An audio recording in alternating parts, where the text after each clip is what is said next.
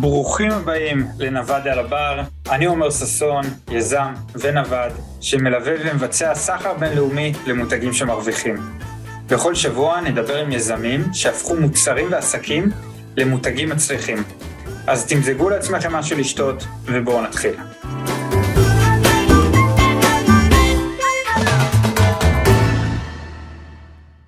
שלום לכולם, היום אנחנו עם אורח שאני לא חושב שצריך להציג, כי כולם מכירים, עם האבא של קהילת האי-קומרס בישראל, דוד פופוביץ', אהלן. היי עומר, מה העניינים? אני עוד אה, די משוכנע שהרבה לא מכירים, ויש עוד מספיק עבודה לעשות בתחום של ה-awareness. גם אה, באופן אישי, גם באופן אישי כ- כיזם, שעוד הרבה אנשים לא מכירים, וגם עוד uh, במודעות של אנשים בראש שלהם. אז אני מקווה שלפחות נצליח להגיע לעוד כמה חבר'ה חדשים שיכירו את דוד. אני אציג בקצרה, למרות שאנחנו תכף נשמע את הסיפור של דוד. דוד הוא אה, יזם, אני חושב, הרבה מעבר לזה שהוא איש e-commerce, מסטארט-אפים, חנויות, עשה חנויות dropshipping ו private label ועשה... זאת אומרת, אפשר רק להמשיך ולספר, ונראה לי שאני אתן לדוד לספר. אז דוד, נראה לי שפשוט נתחיל בזה שתספר איך בכלל נכנסת לעולם הזה של יזמות, ומתי זה היה. אז uh, אני חושב שחיידק היזמות תמיד היה טמון בי, אוקיי? לא הכרתי אותו לאורך השנים, אבל uh, תמיד היה בי את הצורך והמוטיבציה והרצון ליזום דברים. אבל צריך להבין את הרקע שבו גדלתי, וכתבתי על זה ספר שלם, ללכוד את החלום. אני גדלתי בבית uh, מאוד מקובע, מאוד mindset uh, של שכירים, uh, לא לקחת סיכונים יותר מדי, לא, uh, לא לנסות דברים שעלולים להפיל אותך, אז מאוד גוננו עליי. וככה אני בעצם נכנסתי לתוך החיים, uh, כמו במודל שכולם מכירים, של uh, צבא, לימודים, חתונה, ילדים, תואר, uh, אז אני עשיתי את זה. אני הייתי שם, עשיתי את כל המסע של uh, השטאנץ והמטריקס, uh, כמו שמלמדים אותנו יפה מגיל קטן ומהגן.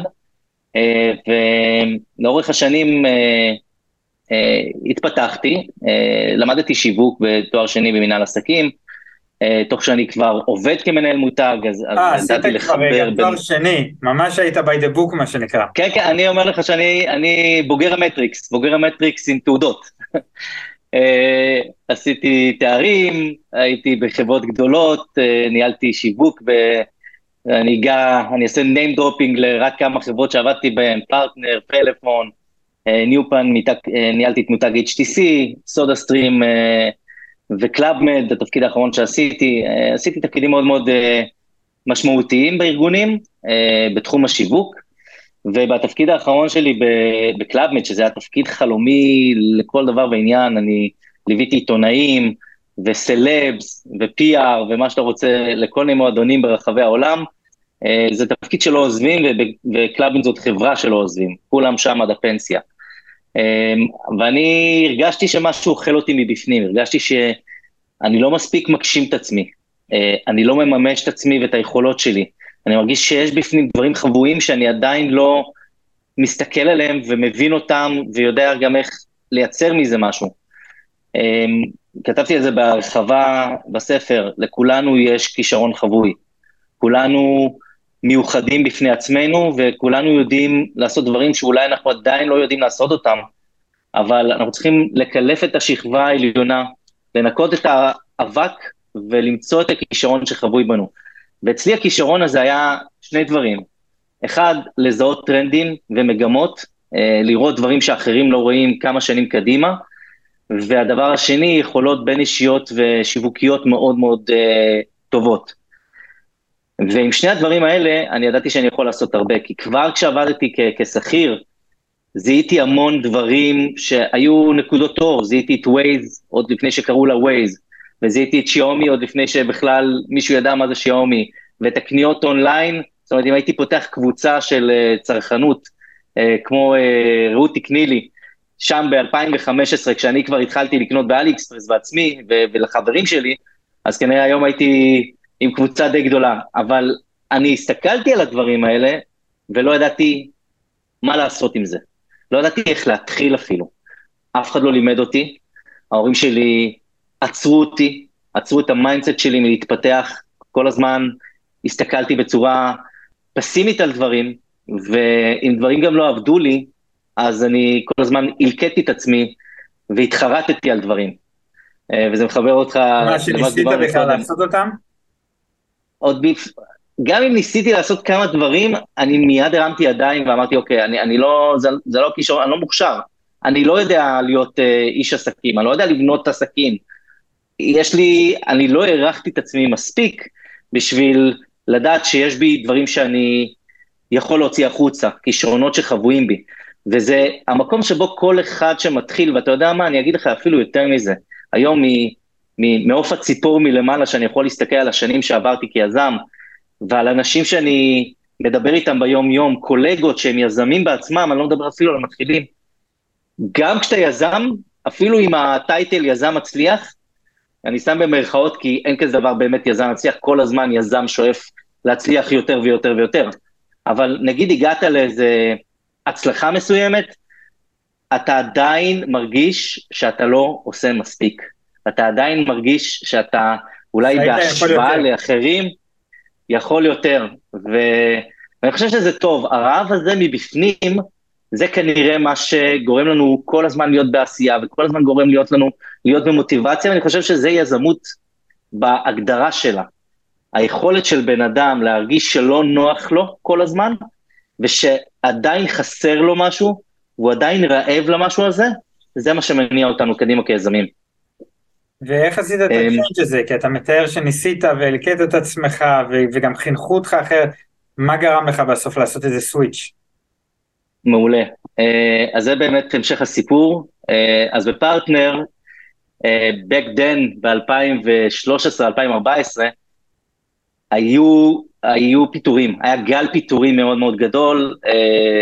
השר משה כחלון החליט שהוא מכניס רפורמה, שבדיעבד מדהימה, היום אנחנו משלמים בין המדינות שמשלמות הכי זול, הכי קצת לסלולר, אבל בזמנו זה היה מהפכה של ממש, הוא הכניס את, אה, את אות והוא הכניס אה, עוד כמה חברות, אה, ולמעשה אותה שליטה מונופולית שהייתה על סלקום, פלאפון ופרטנר, חיסלה את השליטה שלהם ויצרה תחרות, והתחרות הזאת הובילה לפיטורים המוניים בחברות הסלולר, ואני האחרון שנכנסתי לפרטנר, הייתי שם רק שנה, גם היה הראשון שיצא. וזה נהנה אותי, אוקיי? זה כאילו ממש הכניס אותי לשוק, אני כבר עם שלושה ילדים, יש התחייבויות, אתה שכיר, המשכורת היא לא בשמיים, יש לך רכב, מפנקים אותך, הטבות, נסיעות, אבל זה משכורת, משכורת, אתה יודע, לימיט, שאתה לא יכול מעבר לזה. והנקודת זמן הזאת, שבה אני הייתי מובטל למשך חצי שנה, גרמה לי לעשות המון המון חושבים, וגם, אתה יודע, טלטלה אותי. זה פשוט העביר אותי ל mindset שונה, שאומר, רגע, גם אם אני אהיה עכשיו שכיר עד הפנסיה, מישהו יכול להתחייב בפניי שבגיל 50 לא יבעטו אותי מהחברה האחרת שאני אצטרף אליה? מישהו יכול להתחייב בפניי שבגיל 60, שיש לי עוד שבע שנים לפנסיה, אני לא אמצא את עצמי אה, באיזה מפולת פיננסית? אף אחד לא יכול להתחייב בפניי. אז שכיר זה לגמרי מציאות מדומה. וכשאני... אה, עכשיו, אתה, אתה יכול להיות שכיר ויזם בו זמנית. תחושת ביטחון. זה ניפץ לי לא רק את התחושת ביטחון, זה למעשה העיר אותי, אוקיי? זה כאילו הוציא אותי, אני יכול להגיד שזה סוג של הוציא אותי מהמטריקס. פתאום כאילו, כל המהלך חיים שלי שאני עברתי, פתאום נראה לי כמו, כאילו לצורך מה? לצאת בסוף לפנסיה בגיל 67, שאז מתחילות גם כל המחלות, ואז אני אתחיל לחיות, כאילו, ואני אסתכל מסביבי ואני רואה את אבא שלי יוצא לפנסיה והוא מהבית אה, לקניות בחזרה, כאילו אין חיים, זאת אומרת, מעטים האנשים שיוצאים לפנסיה ובאמת מתחילים לחיות. אז אמרתי לעצמי, לא יכול להיות שבגיל 67 אני אתחיל לחיות, אני רוצה עד גיל מסוים להיות בחופש כלכלי. עכשיו, לא ידעתי להגדיר את זה בזמנו, אני אספר עוד מעט איך הלמה שלך כיזם, איך הלמה שלי משתנה במהלך השנים, אבל המטרה שלי הייתה לעשות עם היכולות שלי משהו. ואז צפיתי, התחלתי לצפות בסרטוני השראה. התפתחות אישית, שלא ידעתי לקרוא לזה התפתחות אישית, אבל התחלתי לצפות בסרטוני השראה, לא לקחתי קורסים של התפתחות אישית, או נכנסתי למועדוני יזמים כאלה ואחרים, שום דבר, אני ישבתי בבית, היה לי מספיק זמן לשבת, דרך אגב ניסיתי גם כמה יזמויות אה, שונות כשישבתי בבית, ניסיתי לעשות כמה דברים, אה, אף אחד מהם לא הצליח, וישבתי וצפיתי, פשוט צפיתי בסרטונים. אחד מהסרטונים היה של סטיב ג'ובס, הסרטון הידוע של uh, סטנפורד שהוא עומד על הבמה, כן. והנאום שלו זה על uh, Connect the Dots. ואני לא אשכח את הרגע הזה, חמש דקות, שש דקות של צפייה בסרטון של סטיב ג'ובס, ובסוף הסרטון אני פשוט כאילו התפרקתי לגמרי. החיבור של הנקודות יצר אצלי בראש למעשה את התבניות שעברתי בהן במהלך החיים, ואני הצלחתי לחבר את הנקודות שלי. ממש, בסוף הסרטון כאילו זה היה כמו, כמו במטריקס, כשהכל מתחבר לך, המספרים מתחברים, מתחברים, פתאום אתה רואה את, ה, אתה רואה את המציאות נפתחת לך מול העיניים, זה האפיניטי, אוקיי? איך אתה קורא לזה? זה ההתעוררות הזאת שהייתה לי באותו רגע, אוקיי? אז ממש התעוררתי, ואני גם זוכר את התחושות ומתרגש אפילו כשאני מדבר על זה, כי זה היה ממש כאילו כמו להשיל מעליי את הדוד הקודם וללבוש את דוד החדש. וזה היה באותה נקודת זמן. עכשיו, באותה נקודת זמן לא ממש עשיתי עם זה משהו. שבועיים אחר כך קיבלתי את הצעת התפקיד בקלאבמד, ונכנסתי לקלאבמד. ואז אתה יודע, אני תפקיד של מנהל שיווק, יש לי המון עבודה, אני צריך לעשות את מה שמטילים עליי, ואני אוהב לעשות את הדברים על הצד המקצועי והטוב ביותר. אז בתחילת הדרך אתה גם, כשאתה נכנס לתפקיד חדש בחברה גדולה, אתה רוצה להוכיח את עצמך, אז אתה עושה, נותן את ה-200 אחוז שלך. אז במשך שנתיים ראשונות אני בכלל שמתי את זה בצד, ולא התעסקתי בשום דבר אחר. אבל בשנה השלישית שלי שם, עוד פעם הרעב הזה התחיל לכרסם בי, והרגשתי שוואלה, כאילו אני מיציתי את הנסיעות לחו"ל, ואת החלום, ואת ה... אתה יודע, את כל התמונות בפייסבוק שכל החברים שלי מחמיאים ואומרים כאילו איזה כיף לך שאתה נמצא בקוסטה ריקה ובכל מקומות אה, מאוד יפים, רפובליקה דומיניקנית וכל מיני כאלה. והרגשתי של, אה, יפה, אז, אז אני הולך לעשות את זה עד גיל 67.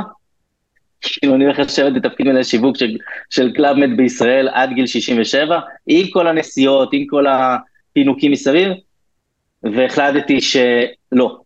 אה, הייתי צריך עוד את העזרה של שלי, אשתי, כדי ש... תכוון אותי, תראה לי את הדרך, כי uh, היא באה מבית של הורים עצמאיים, אז ה mindset שלה שונה משלי, והיא מאוד מאוד חזקה ב mindset, uh, ואני מדבר על 2016, שעוד לא התחלתי את היזמות, אז כמובן שאז ה mindset שלי עדיין לא, לא היה משהו היום, אבל uh, היא נתנה את הדחיפה והיא אמרה, אוקיי, אז תמצא מה למכור. בסדר, כאילו הכי פשוט שיש, אני אומר, שלי, אני חייב לעשות עם עצמי משהו, אז תמצא מה למכור. וה, והמשפט הזה, ביחד עם ה... סרטון של לחבר את הנקודות והכל, פשוט עשה לי איזה, איזה שינוי במוח, ואז הדבר הבא שאנשים, כשרוצים מה למכור ואונליין, הם עושים בגוגל עבודה מהבית, אוקיי? אז עש, עשיתי עבודה מהבית בגוגל, ובשבועות הבאים הציפו אותי מודעות retargeting, רק על המילות חיפוש האלה של עבודה מהבית, השלמת הכנסה וכל זה, ואז נתקלתי בכל המודעות של... Uh, תבנה עסק אונליין, אה, אמזון היה בזמנו, ואי-ביי, dropshipping מאמזון לאי-ביי וכן הלאה. אה, והתחלתי להתנסות, פשוט התחלתי להתנסות בדברים, אין זון, למדתי את, ה, את תחום ה e-commerce, הייתי חוזר הביתה כשכיר, שש, שבע בערב, סוגר את עצמי בחדר, עד שלוש לפנות בוקר, ופשוט לומד e-commerce, לא היה accelerator, כמו שיש היום את ה accelerator שלי, לא היה תוכניות ליווי, לא היה הדרכות, היו וובינרים של כל מיני אמריקאים אה, שעשו כסף מלמכור קורסים, אז אני צפיתי בהדרכות האלה וניסיתי להוציא מהם את כל מה שאני יכול, עד לחלק שמגיע ה pitch של ה sale, אז ככה מלקט את החומרים בנקודות מפה ומשם, ולקחתי עוד קצת קורסים, אבל למדתי את ה e-commerce. התחלתי באמזון, אמ, עשיתי arbitrage, אחר כך עברתי לאי-ביי, עשיתי קצת dropshipping, אחר כך Etsy, ניסיתי קצת print on demand, טעמתי קצת מכל הפלטפורמות, ומהר מאוד הבנתי שעל הפלטפורמות אני לא רוצה להיות, כי אני רוצה לבסס לעצמי קהל משלי. אני רוצה שיהיה לי לקוחות שאני יכול לחזור אליהם. כאילו מה גרם לך להחליט שאתה זונח את הפלטפורמות, זה מעניין אותי. תראה, אמ, אני באתי מעולמות השיווק, אוקיי? ואני מאוד מבין במיתוג ובבניית קהל ובבניית אה, לקוחות וקהילה. אה, אני לא נכנס, יש עוד המון המון בדרך ואני לא נכנס לזה, באמת, כאילו יש ספר שלם על מה עברתי אה, ומה גרם לי להחליט וכל דבר, ומה עשיתי בכלל שהביא אותי אחר כך לניהול קהילת יזמי e-commerce, כאילו יש ממש אה, סיפורים שלמים סביב כל דבר, אמ, אבל אני הבנתי שאם אני רוצה שהקהל יהיה שלי, אוקיי? אם אני רוצה שהלקוח הזה שקנה ממני עכשיו מוצר יחזור ויקנה ממני עוד פעם ועוד פעם ועוד פעם, שזה בעצם מה שבונה מותג, אז אני חייב שהוא יהיה בחנות עצמאית שלי. ואם אני יושב על. על האמזון או על marketplace אחר, אני למעשה שם את הביצים בסל של ג'ף בזוס, אוקיי? אני לא המנהל של החנות. זה אומר שמחר בבוקר, אם יש איזו החלטה שרירותית של אמזון, שהם משנים משהו, אז אני כפוף לשינויים שלהם, וזה כאילו לעבוד כשכיר בתוך הפלטפורמה של אמזון. אז מה עשיתי בעצם, כאילו אם עשיתי את כל הסיבוב הזה רק בשביל בסוף לעבוד בשביל אמזון, אני רוצה לעבוד בשביל עצמי, אני רוצה שהקהל יהיה שלי. ואת התובנה הזאת אני כבר ידעתי אז ב-2016. ידעתי ב-2016, כשהתחלתי, שהכיוון שאני הולך אליו הוא הקמה של מותגים. עכשיו, שתבין שב-2016 אף אחד לא מדבר על זה, אוקיי? אף אחד לא דיבר על micro-brand, אף אחד לא דיבר על uh, הקמת מותגים, אף אחד לא דיבר על הבאת traffic אורגני לחנות, הכל היה פייסבוק וגוגל, ו, ובכלל, הכל היה dropshipping, הכל היה תתפוס איזה מוצר ב AliExpress, תריץ עליו כמה מודעות טסטים, תמצא את המוצר, תעשה עליו scale ו- ותרוץ קדימה. ואני באתי עם mindset אחר, אני באתי עם ראש אחר והייתי באמת רוח מאוד מאוד uh, רעננה ו- ומשהו חדשני בעולם של ה e-commerce. Uh, הקמתי גם בזמנו את uh, יזמי e-commerce בישראל באותה שנה של 2016, כשהבנתי שאין בכלל תוכן בארץ על e-commerce ואף אחד לא מדבר על, על, על מיתוג, על micro-brand, כולם מדברים על dropshipping. וכולם מראים תמונות מהחוף ים ו- ו- ולמבורגיני וכל מיני דברים האלה, שעד היום לצערי זה עדיין קיים וזה תמיד יהיה, אבל לפחות בגזרה הישראלית, אמרתי, אם יש משהו שאני יכול להשפיע, זה בחלק שלי. לבנות קהילה שבאמת מדברת את הדברים האמיתיים, שבאמת נותנת בצורה שקופה את ההבנה של מה זה e-commerce, זה לא חיי עוללות ושיגעון בדובאי או ב...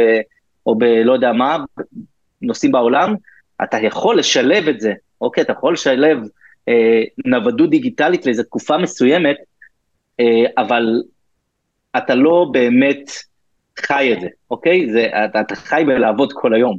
זה יזמות, כאילו, זה, זה ה grinding הזה, זה, זה ה... להתפלש בבוץ.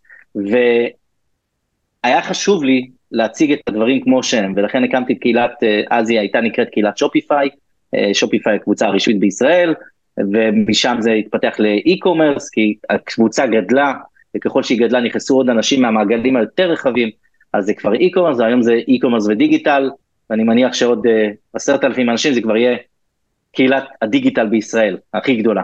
וככה אני בונה דרך אגב את כל הדברים שלי, אני תמיד בונה אותם מלמטה, מתת נישה, ואני עולה לתוך הנישה ועולה לנישה יותר רחבה עד שאני מגיע ל mass. אמ, כי אם הייתי בונה אז קהילת דיגיטל, כנראה שלא הייתי מקבל את, ה, את המעורבות הגבוהה שיש כיום. אז זה ככה איזה אנקדוטה על נושא של קהילות. בחזרה למה שעשיתי ב-2016, הקמתי כמה חנויות שופיפיי, אמ, שלושה בעצם, אה, שלושה מותגים, מיקרו ברנד, בהגדרה של מיתוג עם, אה, עם, עם קהל נישה מאוד מאוד ספציפי, שדייקתי אותו. זה מעניין, כי אתה, אתה, אתה לא מישהו קלאסי שעושה את זה, אתה היית שנים בשיווק, ובחברות רציניות אתה יודע מה זה הסתכלות שיווקית ואתה יודע לעשות את העבודה הזו טוב, וכאילו נכנסת לתחום ש, שרוב מי שעושה אותו, עושה אותו מתחושות בטן, לא עם איזה חשיבה שיווק, שיווקית עמוקה, לפחות בזמנו. זה, זה בול זה, אוקיי? אה, זה בדיוק הרוח הרעננה הזאת שאני הבאתי אז, כי בעצם מי שהיה אז בתחום הזה, זה בעיקר היה חבר'ה צעירים, ש... מעניין אותם ה-KPI, מעניין אותם המספרים, מעניין אותם ה-CPC בפייסבוק, כאילו, הם לא רואים את הלקוח בסוף, הם רואים פאנל, אוקיי? בצורה מאוד מאוד קרה, של אני צריך להזרים, לפי חוק המספרים הגדולים, מהמודעה שלי ככה וככה, לתוך עמוד הנחיתה, מעמוד הנחיתה פחות או יותר הסטטיסטיקה אומרת שככה וככה עוברים אה, לעמוד הבא ולעמוד צ'קאוט ולעמוד תודה, ולתודה אני עושה להם אפסל, כאילו זה היה מאוד מאוד קר. היכולת שלי בעצם לבחון את ה e-commerce זה באמת בעיניים של צרכן, ולקחתי המון המון שיטות שיווק offline, והכנסתי אותם לתוך האונליין. והיום למעשה זה ממש שיטה מתודית שאני פיתחתי, שהיום אנחנו מלמדים אותה ב accelerator, ובמשך 45 ימים אנחנו הופכים ממש אנשים שאין להם מושג ליזמי e-commerce בתוך תקופה מאוד קצרה, כי זה שיטה. בסוף זה שיטה, והשיטה הזאת נבנתה לאורך השנים על מותגים שלי ומותגים של קולגות ומותגים של אה, תלמידים, ואפילו כמה מהם גם עשו אקזיט, ועוד אחד עושה שנה הבאה, בדיוק עכשיו אנחנו, הוא לקח אותי למנטר אותו כדי לעשות את האקזיט growth, אה, את האסטרטגיית גדילה, אז זה עובד לפי שיטה מאוד מאוד מדויקת. השיטה בגדול אומרת שאתה קודם כל צריך לבוא מהצד של הקהל, אוקיי? קודם כל אתה צריך להבין קהלים, צריך להבין נישות, צריך להבין כאבים, תשוקות, אה, רגשות, ומתוך ההבנה של הקהל, אתה תוכל לייצר להם פתרונות ומוצרים, אוקיי? ולא הפוך. והרבה אנשים עבדו בצורה הפוכה, וכל העולם של ה drop shipping עובד בצורה הפוכה. נכון. הוא עובד, בוא נמצא מוצר ב AliExpress, נכניס אותו לחנות, נריץ עליו טסטים על קהלים. מה שיתפוס יתפוס, אבל זה, זה לא דרך לבנות משהו מסודר, זה המון רולטה והמון הימורים. אני הוצאתי את הניחושים מהמשוואה הזאת, אוקיי? לי היה מאוד מאוד חשוב להוציא את הניחוש מהמשוואה, לעבוד בצורה מסודרת, לדעת, אוקיי, אם זה הקהל, וזה מה שהקהל אוהב, והנה מחקר מילות מפתח שאנחנו עושים בגוגל כדי להבין כמה חיפושים בחודש יש למוצרים בתוך הנישה שהקהל הזה מחפש, אז יש לי כבר מחקר אמפירי, יש לי כבר מספרים ביד. ואם אני רואה שעל מוצר מסוים, הקהל הזה בנישה הספציפית הזאת מחפש 8,000 חיפושים בחודש, או 15,000 חיפושים בחודש, והדיפיקולטי, התחרות על אותו מילת מפתח היא קטנה, אז יש לי מקום להיכנס, אוקיי? ויש לי מקום להתברג למעלה אה, ו- ולקחת את הטראפיק הזה בהמשך. אז אנחנו עובדים המון עם מחקרים אמפיריים, אנחנו עושים המון המון אה, חשיבה על קהלים. האתר, בניית האתר מגיעה רק בשל, בשלב השלישי, ממש כאילו אחרי שכבר בנינו את היסודות של המותג והבאנו, אה, אה, אה, למדנו מאיפה אנחנו מביאים את ה traffic, רק אז נקים את האתר ואז נחבר אליו את כל האסטרטגיה. אז זה, זה האופן שבו אנחנו היום בונים, בעצם ככה בניתי ב-2016 את Wolfstuff, אוקיי, אני הולך קדימה ואחורה, ב-2016 הקמתי אה, מותג שנקרא Wolfstuff, בדיוק על אותה שיטה שהסברתי כרגע, בעצם ממנו פיתחתי את השיטה. אה, מצאתי תשוקה של אנשים, של מיליוני אנשים לזאבים ולכל מה שקשור ל native American, לאינדיאנים. אמ, זה ה spirit animal של המון אנשים, אבל בשונה מאריות, או מינשופים, או כל מיני חיות בר אחרות, הזאב הוא ממש אה, תשוקה אמיתית, שאנשים גם אוספים, ממש קולקטורים של מוצרים סביב ה passion שלהם, סביב החיה הזאת. ואני הייתי פשוט הראשון הראשון, הראשון בעולם, אוקיי? הייתי הראשון בעולם ב Shopify להקים חנות בנישה הזאת. למעשה פיתחתי את הנישה. היו קצת חנויות שפעלו קצת על SEO, ו, ובין שאר המוצרים שלהם היו גם מוצרים של זאבים, אבל לא הייתה חנות אחת שריכזה את כל המוצרים של הזאבים במקום אחד. אז אני הקמתי את Wolfstuff ב-2016, וזה גם היה אחרי שנכשלתי עם כמה חנויות אחרות, והבנתי כאילו, מתוך הכישלון הבנתי מה בעצם עשיתי לא בסדר. אז הקמתי את Wolfstuff, והייתה לי תחושה מאוד מאוד מאוד טובה שעליתי פה על משהו. יכלתי להרגיש, ש... וכשהקמתי את החנות, את החנות עצמה לקח לי בדיוק ארבעה ימים להקים אותה בשופיפיי, אבל תבין שכשהקמתי אותה, זה היה רק אה, סימבולי, כי את כל האסטרטגיה כבר הייתה לי, אוקיי? היה לי כבר את כל כן. האסטרטגיה, היה לי את ההבנה של הנישות, היו לי גם את המוצרים, אז כל מה שהיה נשאר לעשות זה רק להקים את החנות, ובאמת לחבר את הכל לבפנים.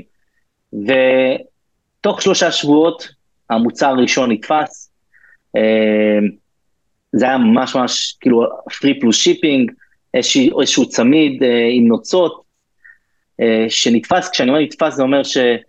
אה, עליתי מהשבוע הראשון, נגיד בשבוע, שבועיים הראשונים ככה גירדתי את כמה מאות דולרים, אבל בשבוע השלישי, כשהמוצר הזה נתפס, קפצתי מ-5,000 דולר בשבוע ל-50 אלף דולר בשבוע. אה, ברמה שהייתי צריך ללכת לבנק, להסביר להם, אה, להגדיל תקציבים, להגדיל קרדיטים, PayPal שלושה שבועות אחר כך סגרה לי את החשבון בגלל שהיה red flag שם על מה שעשיתי. אז חוויתי את כל המכות שיזם צריך לחוות כאילו כבר בהתחלה, כי הכל אצלי הלך מאוד מהר.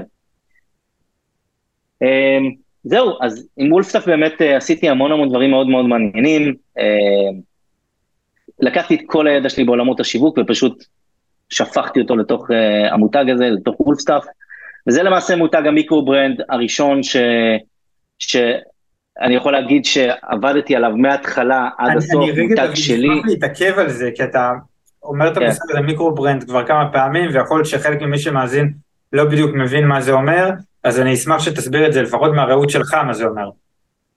micro brand בעצם, אה, זה, זאת מילה יחסית חדשה בעולם ה e-commerce, אה, ההגדרה שלה זה מותג שהוא מותג קטן, אה, לא brand, אלא micro brand, כמו שיש influencer שהוא influencer גדול, אז יש micro influencer שהוא influencer קטן. אנחנו מדברים על מותג שהוא מותג קטן, אבל בהכרח הוא uh, צריך גם להיות מבודל, אוקיי? צריך להיות בו משהו יוניקי, או שהמוצרים הם שלו ב stock מקומי, או שהוא עושה דברים בצורה שונה, או שיש לו מוצרים שונים מכל אחד אחר. צריך להיות בו משהו שהוא מאוד מבודל. האופן שבו אני הכי אוהב אה, להשוות אה, בין מותג brand, אוקיי, בין מותג גדול ל micro brand, זה דמיינו, אה, דמיינו ספינה, ספינה ששטה באוקיינוס. ספינה ענקית, אוקיי, כמו הספינת תענוגות האלה. ודמיינו איך שהיא צריכה לזוז ימינה ושמאלה באזימוטים, כאילו לנוע מצד לצד. כמה זמן לוקח לספינה כזאת לזוז. זה brand, אוקיי? זה מותגים גדולים. ו micro brand זו סירת מרוץ, והסירת מרוץ הזאת נעה בצורה מאוד מהירה, יכולה לנוע ימינה-שמאלה, יכולה לתקן אה, מהלכים, אה, אז זה, זה למעשה micro brand, זה בעצם מותג קטן, שנע מאוד מהר, שיודע לתקן מאוד מהר דברים, שיודע לדבר עם הקהל ולקבל פידבקים מאוד מהירים, ולשפר כל הזמן על הדרך. עכשיו, הקמתי את... מבחינתך, כן. דוד, האם כל בן אדם שפותח private label משלו, מבחינתך זה micro brand, או ש micro brand מבחינתך בשביל שהוא באמת יהיה כזה, יש סטנדרטים מסוימים שהוא צריך לעמוד בהם? תראה, בסופו של דבר, מי שמגדיר את ה brand כ brand, זה לא אנחנו, זה הלקוחות. עכשיו, אם הלקוחות מתחברים לערכי המותג, אם הלקוחות אה, מתחברים למוצרים שאתה מוכר, לחוויה, הם יקראו לך brand, אוקיי? הם יהפכו אותך ל brand למעשה. עכשיו, ההצלחה, מבחינתי ההכתרה של brand היא בלקוחות החוזרים. אם ל brand יש קהל, לקוחות, והלקוחות האלה חוזרים ועושים מה שאתה אומר ונהפכים לחיילים שלך, אז זה הכוח שה brand מקבל מתוקף קהל. ו micro brand זה בעצם פשוט מותג קטן, המותג הזה מבחינה לוגיסטית זה לא משנה לי, הוא יכול להיות גם drop shipping.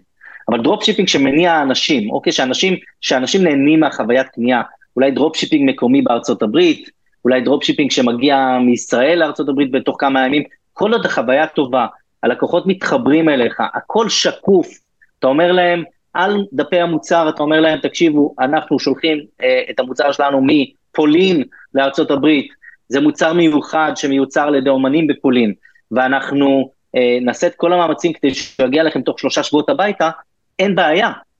הבעיה מתחילה בזה שאתה בעצם לא שקוף עם הלקוחות שלך, ואם אתה לא שקוף עם הלקוחות, ויש להם ציפייה לקבל מוצר תוך יומיים שלושה, אבל הם יקבלו אותו עוד חודש מסין, הם לא יכתירו אותך כ brand. אז אתה לעולם לא תהיה brand.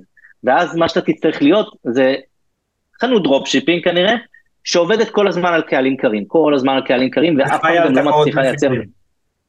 תחרות מחירים, תחרות עם, אה, על מוצרים, על, על קופי uh, קטס, אוקיי? כל הזמן מחקים אותך, כל... אתה באמת לא, אני לא הייתי קורא לזה אפילו עסק, זה עיסוק. זה לא עסק, אתה, כל, אתה עובד בעיסוק, זה כאילו אתה מוכר את הזמן שלך אה, תמורת כסף, כי אתה בסוף כל הזמן צריך לעבוד על זה כדי להביא את המוצר הבא. אפילו אם יש לך צוות בפיליפינים, אתה צריך להיות כל הזמן על זה כדי לעבוד על הדיספיוט, שאתה תקבל בקצב מהיר. אז אני לא רואה היום dropshipping קלאסי, אני, אני רוצה רק להדגיש שאני לא מדבר על dropshipping ככלל, כי אנחנו עושים dropshipping, אה, אבל בתוך ארה"ב, ואין עם זה שום בעיה, כי המוצר מגיע מהר לבית הלקוח. אני מדבר על dropshipping קלאסי, שבו אנחנו לא יודעים מה אנחנו מוכרים, אנחנו מתחברים דרך כל מיני מערכות כאלה ואחרות בצורה אוטומטית לכל מיני ספקים שאנחנו לא יודעים מי הם, ואנחנו נותנים חוויה לא טובה ללקוח. ולכן מבחינתי, dropshipping היום זה עיסוק, נחמד אולי בתור התחלה, התחלה נגיעה טעימה של מה זה e-commerce, אבל הוא בהחלט לא עסק מבחינתי, וגם יותר מזה, זה עיסוק מסוכן, שבהנחה ובכלל תתחיל, תצליחו לפתוח אה, חשבון account בפייסבוק ותוכלו לחבר אליו PayPal, אז קודם כל, בהנחה ותוכלו לעשות את זה, כי זה כנראה לא הולך להישאר הרבה זמן, account בפייסבוק שמזהה שאתה עושה dropshipping, הוא מהר מאוד, אה, מהר מאוד מבטלים אותך, אוקיי? מבטלים את ה account. PayPal שמזהה שאתם עושים dropshipping מסין, ומתחילים לקבל dispute ים, מהר מאוד שמים לכם hold על הכספים. אז יש המון המון כאבי גדילה. אז אני אומר, בואו נשקיע את הזמן הזה ואת המשאבים האלה ואת הכסף הזה בלבנות עסק אמיתי. כי, כי גם ככה זה ייקח לנו זמן, משאבים וכסף. אז למה לשים אותו על משהו שהוא אין לו עתיד? בואו מההתחלה נבנה את הדבר הזה כעסק לכל דבר. ובהסתכלות על micro-brand, בהסתכלות לכך שהעסק שלנו יהיה micro-brand בהמשך. אתה יודע, אני שומע את מה שאתה אומר, אני גם מאוד מסכים דרך אגב, וזה נשמע שאיפה שאתה שם את ההבדל בין micro-brand לבין, לבין סתם מישהו שמוכר משהו, זה אם הוא מספק איזושהי חוויה ללקוח.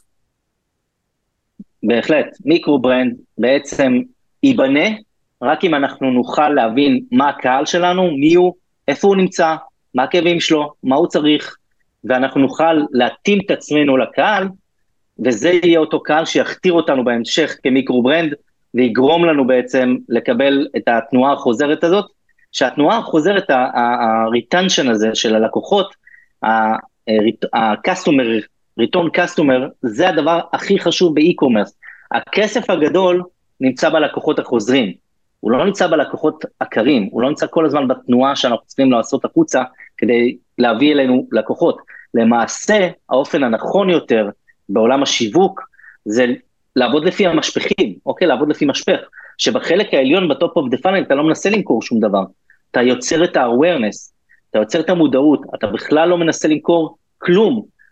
אתה לאט לאט לאופן, ב- ב- ב- בהמשך המשפך, אתה מתחיל לעבוד על ה-consideration, ואחר כך אתה מתחיל לעבוד על ה-purchase, ואז יש לך את ה-loyalty, וה-loyalty הזה הוא הלקוחות החוזרים שלך, שצריכים לחזור ולקנות, כדי להעלות את המרג'ין של המותג, כדי שתוכל להשקיע אחר כך כספים ב-awareness, בלקוחות העקרים.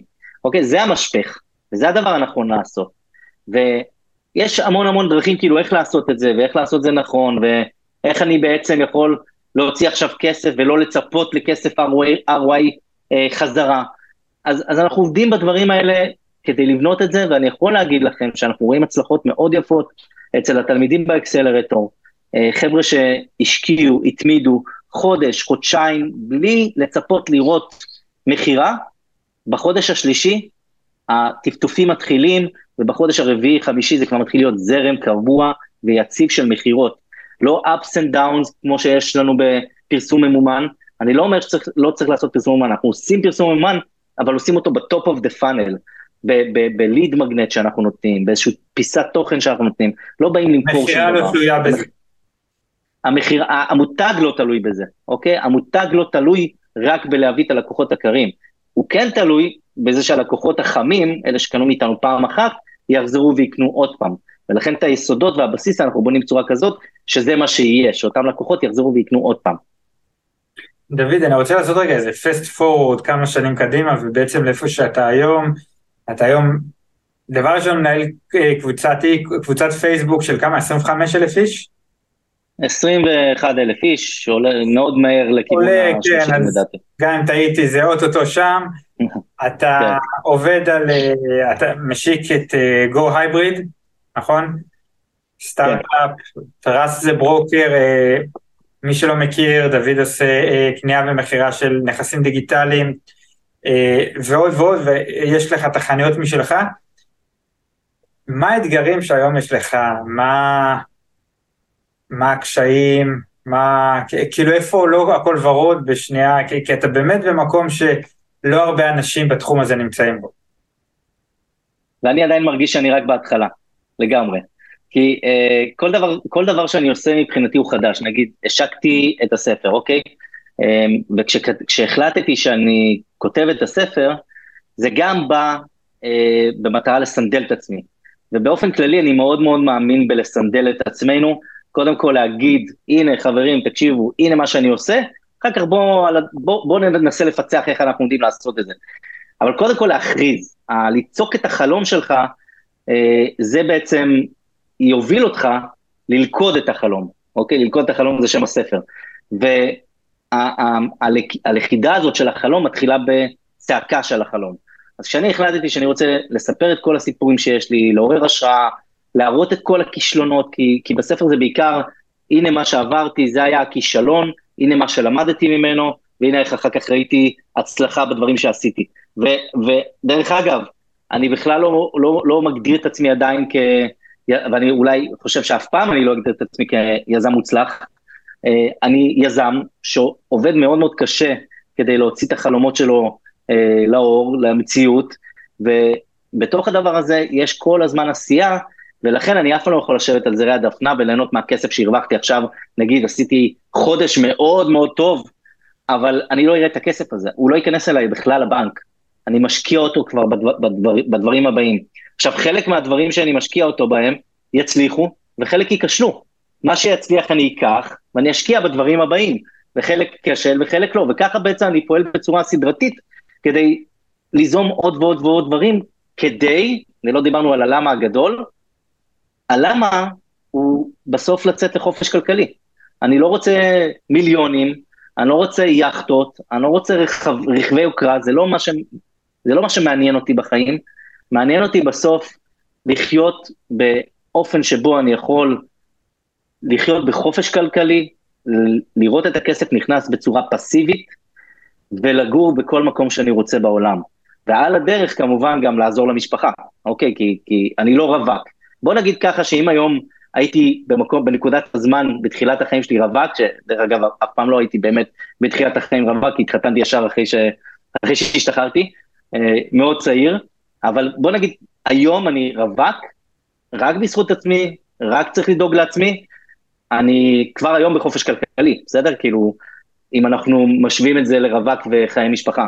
אבל כשיש לי משפחה ושלושה ילדים והתחייבויות, והיום משפחה בישראל, להחזיק אותה בלייפסטייל מסוים, עולה המון כסף, אז החופש הכלכלי הוא מתרחק ממך, ואתה צריך להשיג יותר כדי להגיע אליו.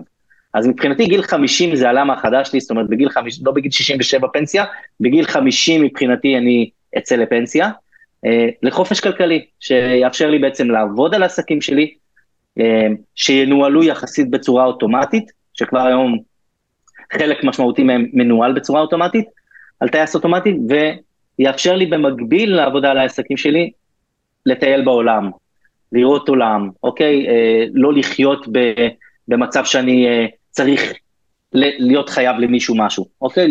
ממש לחיות ברווחה כלכלית, אבל לא באושר של וילות ובריכות ומסיבות, זה לא אני, פרסונלי, זה לא האופי שלי, ואני גם לא מאמין שיזמים חיים ככה. תסתכל על, על, על אילון מאס, תסתכל על יזמי ענק, אף אחד מהם לא חי ב... אה, אתה יודע, בטירות ו, וחי בחיי פלסטיקה, ואושר זה אולי קיים בדובאי, ו, ויזמים שנוסעים לדובאי לשכור למבורגיני, אולי שם זה קיים, אבל בחיי היזמות האמיתיים, כמו שאני לפחות חווה אותם, ואני מניח שאני דומה להרבה יזמים אמיתיים שעושים יזמויות, אין שם את זה, זה לא פלסטיק, זה לא, זה לא נוצץ וזה לא glory וזה לא זהב וזה לא כל מה שחושבים שזה נראה מבחוץ. זה המון המון המון עשייה עם התמדה, עם לילות ללא שינה, עם עליות וירידות ונפילות, וכל יום לא דומה ליום שקודם, שקודם לו. ונגעת רק בחלק מהדברים שאני עושה היום, אה, אבל Truster Brokers למשל, זה סוכנות תיווך לעסקים דיגיטליים שקיימת שנתיים, מעל שנתיים, ומבחינתי אני כל יום צריך להניע אותה קדימה. זה שהיא הכי מוכרת בישראל והיא הכי גדולה בארץ והיא ברירת המרדל שהרבה אנשים לקנות ולמכור עסקים דיגיטליים, זה לא אומר שהיא עדיין במקום שבו אני חושב שהיא צריכה להיות. זה פשוט אומר שאני עובד בזה כדי להביא אותה למקום שבו היא צריכה להיות, והכנסנו נהלים ותהליכים ואוטומציות לארגון, יש כל כך הרבה מה לעשות כשאתה עובד ב, ב, על עסק. וגו הייבריד זה סטארט-אפ שהוא נמצא בתחילת הדרך שלו. אנחנו רק עכשיו סיימנו לפתח את המערכת, רק עכשיו אנחנו מכניסים בטה טסטרים, זה לא אומר שכבר מחר יהיו לנו 2,000 משתמשים, כמו שאנחנו היינו רוצים שיהיו, כמו שאנחנו מדמיינים שיהיו. אני, אני, מה שאני אומר זה שבין הדמיון שלנו במחשבה כיזמים, לבין מה שקורה בפועל במציאות, יש פער. והפער הזה יכול ליצור אה, הרגשה של כישלון, או הרגשה של חרדה, או הרגשה שאני לא מספיק טוב, או לא, דברים לא הולכים לי, וזה, ו, ו, ו, וצריך להכניס את זה לפרופורציות. זה לא אומר שאני כיזם פחות טוב, או זה לא אומר שאני, שום דבר לא מצליח לי.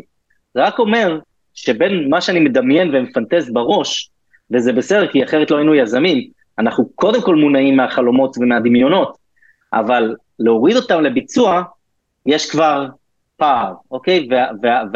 והקצב וה, וה, המציאותי שבו הדברים מתרחשים, הוא אף פעם, לפחות לא מהניסיון שלי, הוא אף פעם לא משיק ו- ודומה למה שאנחנו מדמיינים בראש. ושם למעשה נכנס האלמנט של ההתמדה. כי במרבית המקרים, שזה, אתה יודע, 95% מהמקרים, זה הסטטיסטיקה, נכון?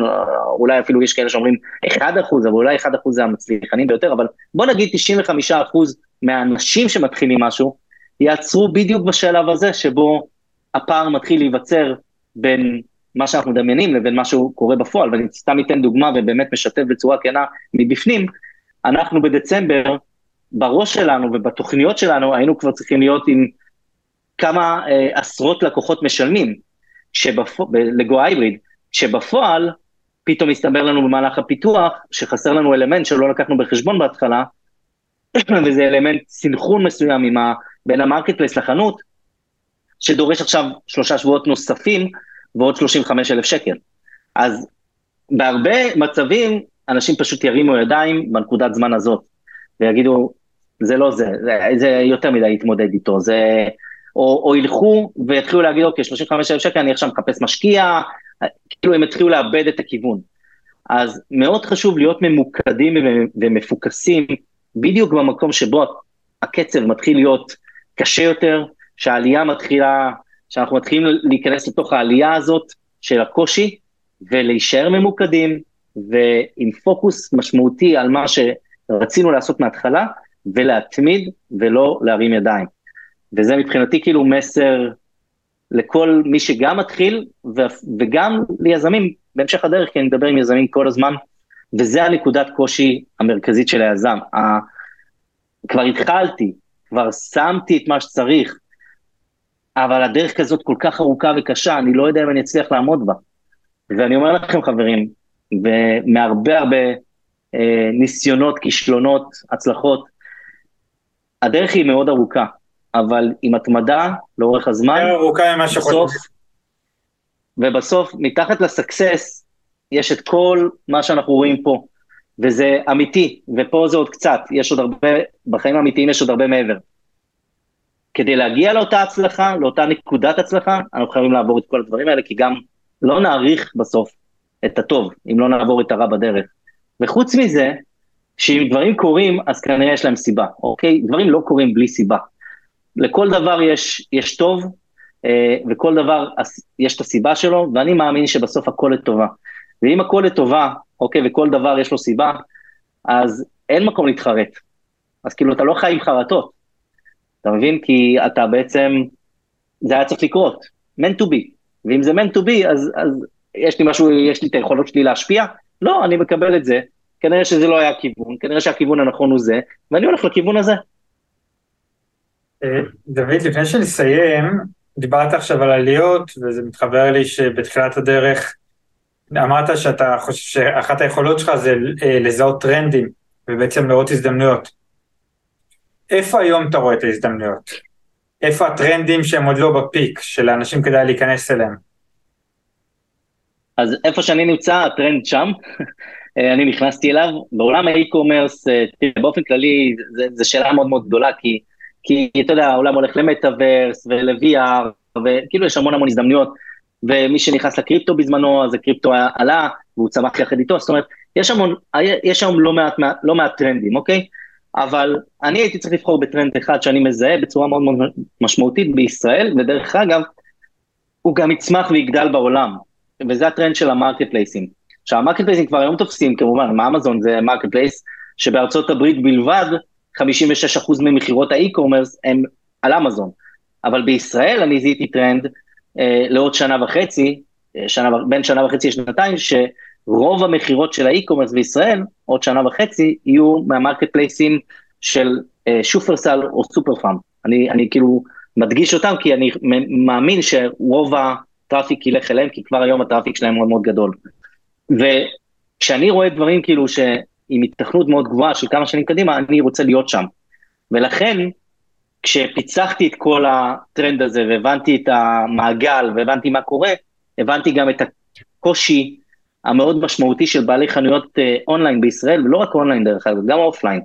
בהמשך אנחנו גם נדבר עם חנויות offline, אבל בתור התחלה הכי קל להתחבר לחנויות אונליין, למשוך את כל הקטלוג שלהם לתוך Go Hybrid, ומשם לשלוח את הקטלוג ל marketplace, בעצם לעשות חיבור בין החנויות online ל marketplaceים, וזה משהו שלא קיים היום, אה, עד Go Hybrid זה פשוט לא היה קיים, ואני יכול להגיד לך יותר מזה, אה, הסיבה שזה לא קיים כי אנחנו הקדמנו את השוק. אנחנו השקנו את Go Hybrid עוד לפני ששופרסל marketplace השיקו את ה marketplace. ויש לנו פה, והמשמעות של זה זה בעצם חינוך קהל. אם אנחנו חדשים בשוק, והשוק לא מכיר marketplaceים, אז יש לנו פה לא מעט חינוך קהל לעשות, שזה אנחנו עושים, אנחנו עושים בקהילות. מה שטוב זה שיש לנו את הקהל, אוקיי? הקהל נמצא אצלנו. אז אני חושב ש... קודם כל חיבור של טרנד, של הזדמנות עסקית, עם היכולת שלך כבר להחזיק קהל קיים, שווה עסק. וכאילו אם אתה בונה את זה נכון, והטרנד נכון, והוא יסתבר כקטגוריה שלמה, שאתה בנית סביבה עסק, אז גם העסק יהיה כנראה מצליח.